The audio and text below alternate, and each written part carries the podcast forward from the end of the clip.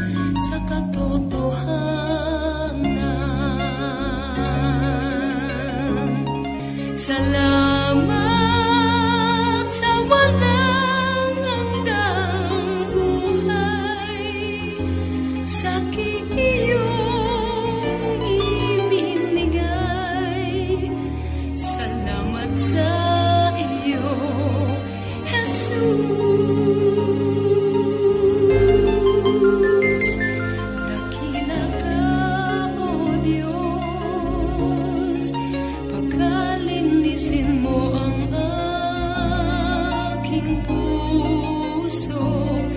Gamitin mo ang buhay ko, ako'y laan na maglingkod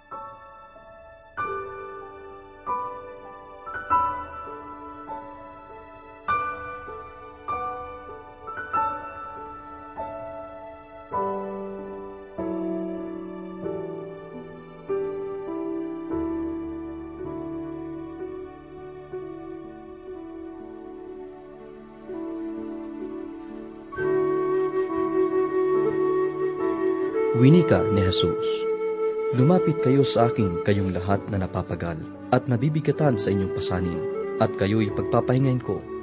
Pasanin ninyo ang aking pamatok at mag-aral kayo sa akin. Ako'y maamo at mababang loob, at makasusumpong kayo ng kapahingahan para sa inyong kaluluwa. Sapagkat maginhawang dalhin ang aking pamatok at magaan ang pasaning ibibigay ko sa inyo.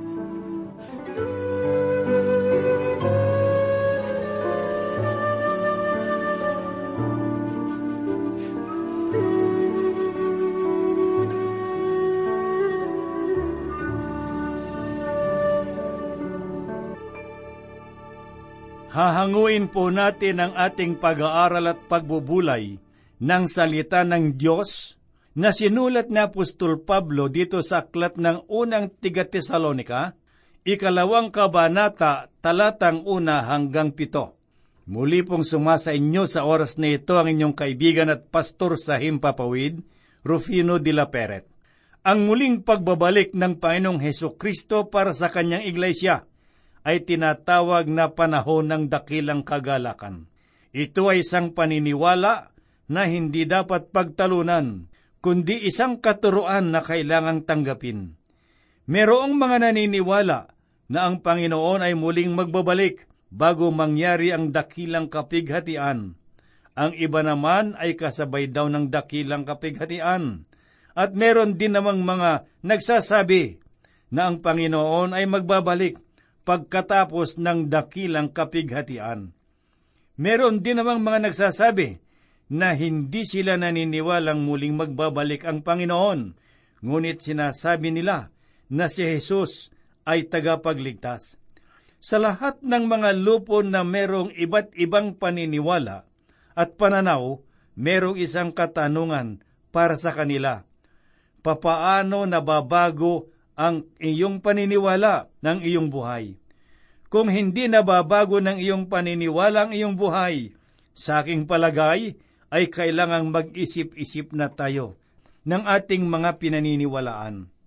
Ang ating pag-asa sa kanyang muling pagbabalik ang nagbibigay sa atin ng lakas sa buhay na ito. At ang mga bagay na ito ay matutunghayan po natin sa ating mga pag-aaral ngayon. Magsisimula po tayo ng ating pagbubulay sa unang talata ng ikalawang kabanata dito sa liham ni Apostol Pablo sa mga tiga-Tesalonika na ganito po ang kanyang sinabi. Kayo mismo ang nakakaalam mga kapatid na ang aming pagdating sa inyo ay hindi nawala ng kabuluhan ang kahulugan ng katagang nawalan ng kabuluhan ay walang bunga o hindi mabuti ang kinalabasan. Kung ilalagay ko marahil sa sarili kong pananalita, ang talatang ito ay ganito po ang ibig sabihin. Nang kami ay dumating sa inyo, hindi isang kathang isip lamang ang aming ipinapahayag sa inyo.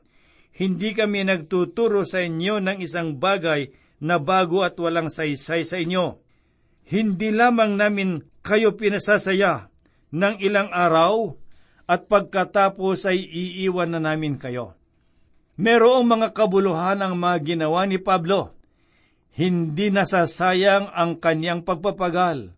Nung sila ay dumating sa Tesalonika, ay marami ang nagbago at bumaling sila sa kaligtasan at pagkakaalam kay Kristo. At nagkaroon sila ng gawain sa lugar na iyon hindi lamang nagpapahayag ng kaalaman, kundi ang mga itinuro niya ay merong kinalaman sa pagbabago ng mga tao sa Tesalonika. Kumilos ang banal na espiritu at ang salita ng Diyos sa dakong iyon at binago nito ang puso at pamumuhay ng marami sa kanila. At sa ikalawang talata ay ganito po naman ang sinabi ni Pablo. Bagamat nagdusa na kami at inalipusta sa Pilipos, tulad ng inyong nalalaman, ay naglakas loob kami sa ating Diyos upang ipahayag sa inyo ang Ibanghelyo ng Diyos sa gitna ng napakalaking pagsalungat. Hindi naging madali para kay Pablo ang kanyang pagpunta sa Tesalonika. Maraming paghihirap ang kanyang naranasan at pangaalipusta na kanyang tiniis. Nalaman natin sa ikalabing anim na kabanata sa aklat ng mga gawa na malaking kahihiyan ang naranasan niya sa kanyang paglilingkod sa Pilipos. Subalit noong dumating siya sa Tesalonika, ay naging matapang siya sa kanyang pangangaral. Sa ibang salita, ay hindi siya nang hina dahil lamang sa kanyang mga naging karanasan. Hindi niya sinabi sa kanyang sarili na ngayon ay iisipin ko muna ng matagal ang aking mga gagawin at hindi ko muna agad ituturo ang salita ng Diyos. Hindi itinago ni Pablo ang kanyang pananampalataya. Itinuro niya agad ang salita ng Diyos tulad ng kanyang ginawa sa Pilipos. Sa kalagayan ni Pablo, magiging mas madali sana sa kanya ang maging maingat sa kanyang mga gagawin. Dapat sana ay naging maingat siya sa kanyang pakikitungo sa kanyang mga kaibigan at sa ibang tao. Subalit hindi ito ang ginawa ni Pablo. Hayagan niyang itinuro ang salita ng Diyos at hindi na bago ng mga masasakit na karanasan ang kanyang pamamaraan ng pangangaral. Noong dumating si Pablo sa Tesalonika, ipinahayag niya agad ang salita ng Diyos. Marahil kung kayo ay pamimiliin, ano ang pinakadakilang mensahe ni Pablo? Kung tayo ay pamimiliin, ngayon marahil ay magkakaroon tayo ng iba't ibang kasagutan. Dahil nariyan ang kanyang mensahe sa Damasco pagkatapos ng kanyang pagbabago. Makikita rin natin ang kanyang pangangaral sa harapan ni Sergius Paulos sa isla ng Sepros noong magsimula siya sa kanyang unang paglalakbay. At marahil, para sa akin, ang isa sa mga dakilang sermon niya ay ang kanyang mensahe sa sinagoga sa Antioch ng Pisidia. Nariyan din ang kanyang mensahe sa Atera at ang kanyang pagtatanggol sa Korinto at gayon din ang kanyang mensahe sa paaralan sa Tirano. Marahil ay meron ding pumili ng kanyang mga mensahe sa Jerusalem noong siya ay dakpin o kaya naman nung naroon siya sa harapan ni Festus Agrippa. Mababasa rin natin sa banal na aklat ang kanyang pagpapaalam sa mga taga-Efeso, subalit sa lahat ng kanyang mga paghahayag ng salita ng Diyos ay palagi niyang isinasama ang tungkol kay Kristo, ang kanyang kamatayan at ang kanyang muling pagkabuhay. Kung ako ang pipili ng kanyang mensahe, ay wala akong pipiliin sa mga ito. Marahil ay mas pipiliin ko ang kanyang buhay lalo at higit sa kanyang ipinakita sa Tesalonika. Ang kanyang pinakadakilang minsahe ay wala sa kanyang mga isinulat at sinabi kundi ang kanyang personal na buhay. Hindi sa pamamagitan ng kanyang paghahayag, kundi sa kanyang karanasan. Hindi sa kanyang gawain, kundi ang kanyang buhay. Ito ang makikita natin sa aklat sang ayon kay Santiago, ikalawang talata, kabanatang dalawampu at anim. Ganito po ang kanyang sinabi, Sapagkat kung papaano ang katawan na walang espiritu ay patay, gayon din naman ang pananampalataya na walang mga gawa ay patay, at ipinakita niya ito sa mga lansangan ng Tesalonika. Ang bawat mananampalataya ay tagapamahayag o minsahero. Marahil ay ayaw ninyong magpatawag ng gayon, subalit hindi natin maiiwasan ang katotohanan na tayo nga ay mga minsahero ng Diyos. Hindi natin ito matatakasan. Meron tayong inihahayag sa mga tao sa pamamagitan ng ating pamumuhay. Marahil ay meron tayong minsahe ng ating pamumuhay sa mga bata sa loob ng mga tahanan. At sa aking palagay, ay ito ang dahilan kung bakit maraming kabataan ngayon ang naliligaw ng landas. Marahil ay nakikita nila ang ginagawa ng kanilang mga magulang na hindi pagpapala sa kanila at hindi nila nagugustuhan ang kanilang mga nakikita kung kaya't ang mga kabataan ay nagsasaliksik ng mga katotohanan. Ang pinakadakilang mensahe na maaari nating maituro sa iba ay sa pamamagitan ng mabuting halimbawa ng ating buhay. Sinabi ni Apostol Pablo sa atin ang tungkol sa kanyang mensahe sa mga tiga Tesalonika na makikita natin sa talatang tatlo hanggang anim. At kanyang inilarawan ang kanyang kaugnayan sa mga tiga Tesalonika. Sangayon sa ikapitong talata ay para siyang isang ina sa kanila sapagkat nag-aaruga siya sa kanila. Siya rin ay parang isang ama sa kanila sapagat inuutusan niya sila at para siyang isang kapatid sa kanila sapagkat patuloy niyang hinahamon ang mga taong ito at makikita naman natin ito sa ikalabing apat na talata. Basahin po natin ang kanyang sinabi sa ikatlong talata. Sapagkat ang aming pangaral ay hindi mula sa pandaraya, ni sa karumihan at sa panlilinlang. Ang kahulugan ng pandaraya ay kamalian ang mga ipinangangaral ni Pablo ay hindi nangangahulugan ng mga kamalian. Hindi niya ito pinapalitan upang maging maganda lamang sa iba't ibang lupo ng mga tao. Ang isang bagay na ikinababahala ko sa ibang mga tagapangaral sa ating panahon ay ang kanilang labis na pagpapaganda at pagpapabango ng salita ng Diyos. Marahil ay nais nilang matanggap sila ng mga tao at iniiwasan nilang makapanakit ng damdamin. Hindi po ganito ang pamamaraan ni Apostol Pablo. Ang kanyang pangangaral sa kanila ay walang halong pandaraya o pagpapaimbabaw at pangaalinlangan. Ang kahulugan ng salitang karumihan ay pagbibigay hilig ng laman o mga gawa ng kalaswaan. Si Pablo ay hindi nabuyo ng pagiging ganid. Hindi siya nagpunta sa Tesalonika dahil sa halaga na maari niyang matanggap. Hindi niya hinangad na siya ay mapaglingkuran, kundi naglingkod siya ng may malinis na hangarin at hindi nagsamantala. Hindi siya gumamit ng maling pamamaraan sa kanila. Hindi niya ibinaba ang kanyang pagkatao upang maabot ang kanilang mga makasalanang kalagayan.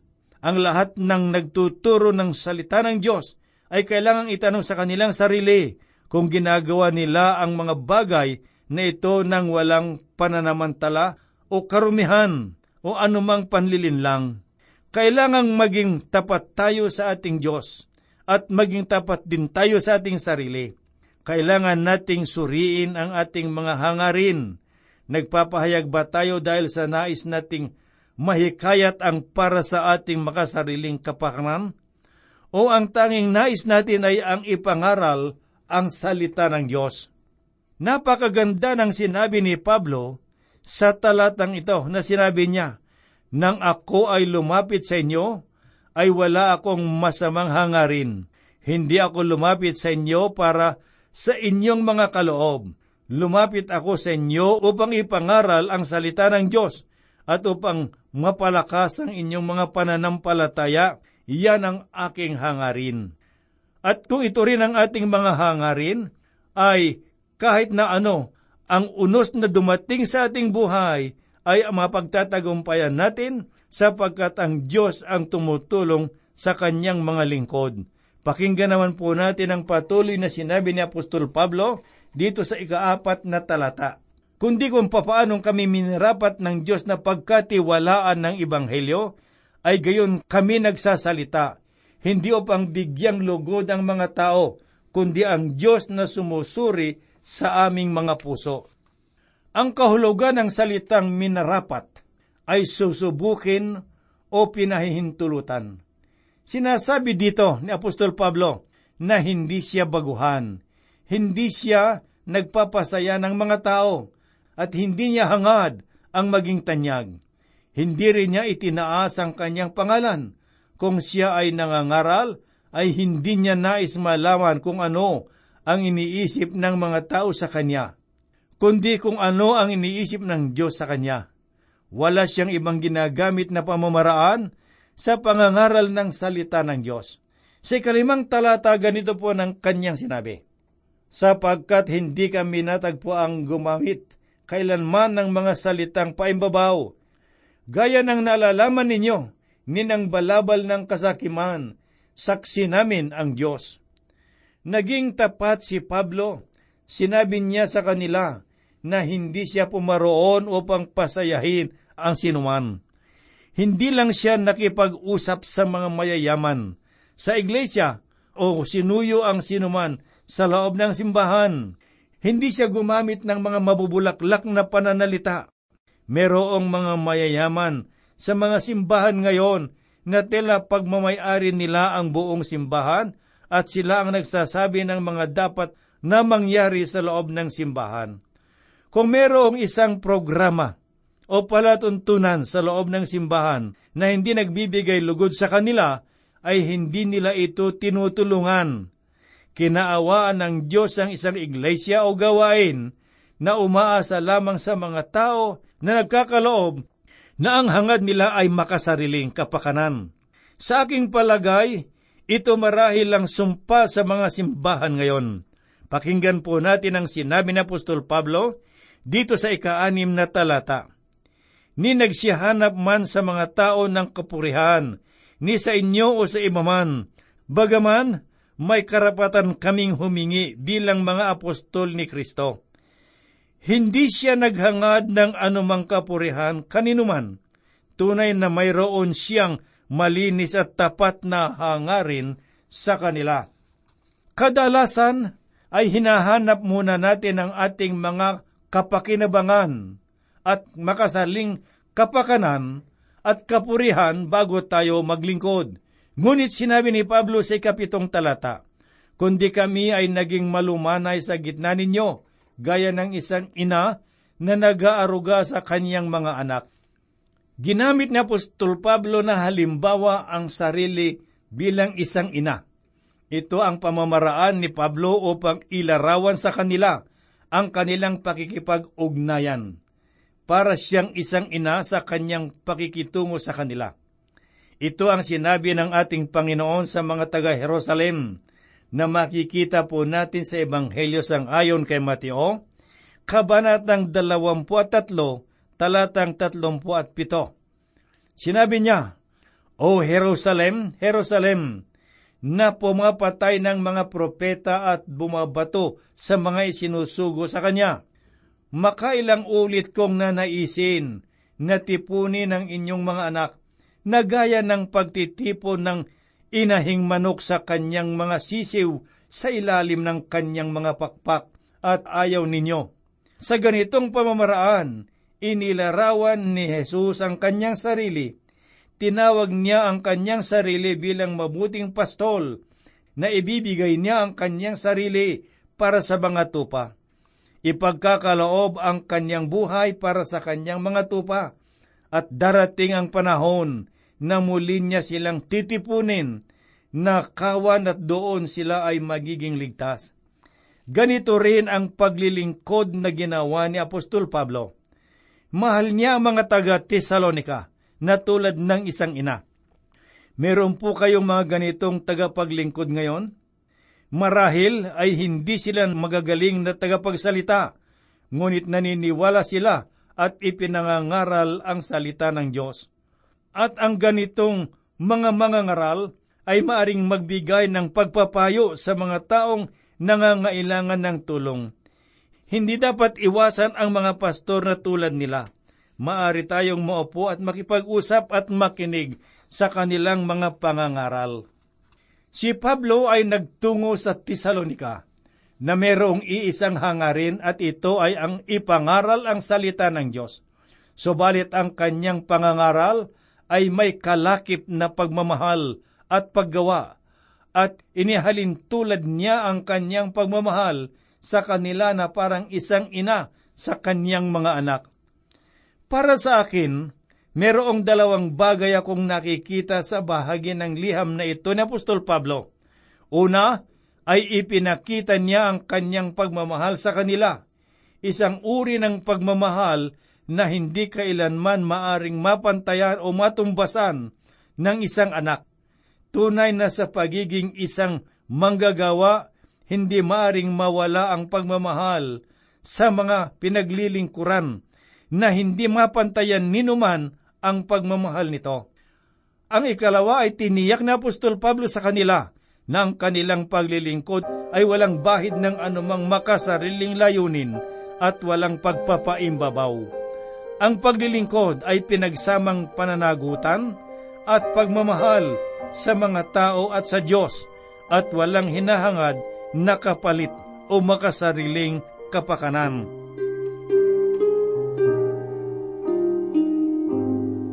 Tayo po ay manalangin Maibigin at mapagpalang Diyos, kami po na iyong mga anak, patuloy po kaming nagpapasalamat, sapagkat patuloy mo rin po kaming ginagabayan, pinangungunahan mo kami sa aming pag-aaral at pagbubulay ng iyong mga salita upang ganap naming matutunan at maunawaan ang mga natatagong katotohanan. Salamat sa gabay ng banal na Espiritu at sa mga kaibigan at mga kapatid na nakikinig ng iyong mga salita sa sandaling ito sa tabi ng kanilang mga radyo. Panginoong Diyos, nakikita mo't nalalaman ang kanilang mga kalagay at mga pangangailangan. Idinadalangin ko sa iyo, Panginoong Diyos, na tugunan mo po ang kanilang kalagayan sangayon sa iyong kalooban. Gayun din po, Panginoong Diyos, sa mga kapatid at mga kaibigan, marahil ay nasa tahanan o nasa banig ng karamdaman sa pagamutan. Sa oras na ito, Panginoong Diyos, itinataas ko po sila sa iyo. Tugunan mo po, Panginoong Diyos, at bigyan ng lunas ang kanilang kalagayan. Marahil sila'y nanlulupaypay nawawalan ng pag-asa, subalit ikaw ang pinakadakil at pinakamakapangyarihang Diyos. Batid mo't nalalaman ang pangangailang at kalagayan ng bawat isa sa iyong mga anak. Idinadalangin din po namin ang mga nasa bilangguan, ang mga nangaro sa kanilang mga hanap buhay, sa kanilang mga negosyo, pagpalain mo't palaguin po, Panginoong Diyos. Dinadalangin din po namin ang aming bansa sa oras na ito. Panginoon, manghimasok at pangunahan, makialam ka sa buhay ng mga nasa pamahalaan upang sila'y makapaglingkod, Panginoon Diyos, ng buong katapatan. Kami po'y umaas at nananalig ng lahat ng ito iyo pong gagawin sapagkat ang lahat ay amin pong idinadalangit hinihiling sa banal na pangalan ng aming Panginoong Diyos at tagapagligtas na si Yeso Kristo. Amen. Buhay ko'y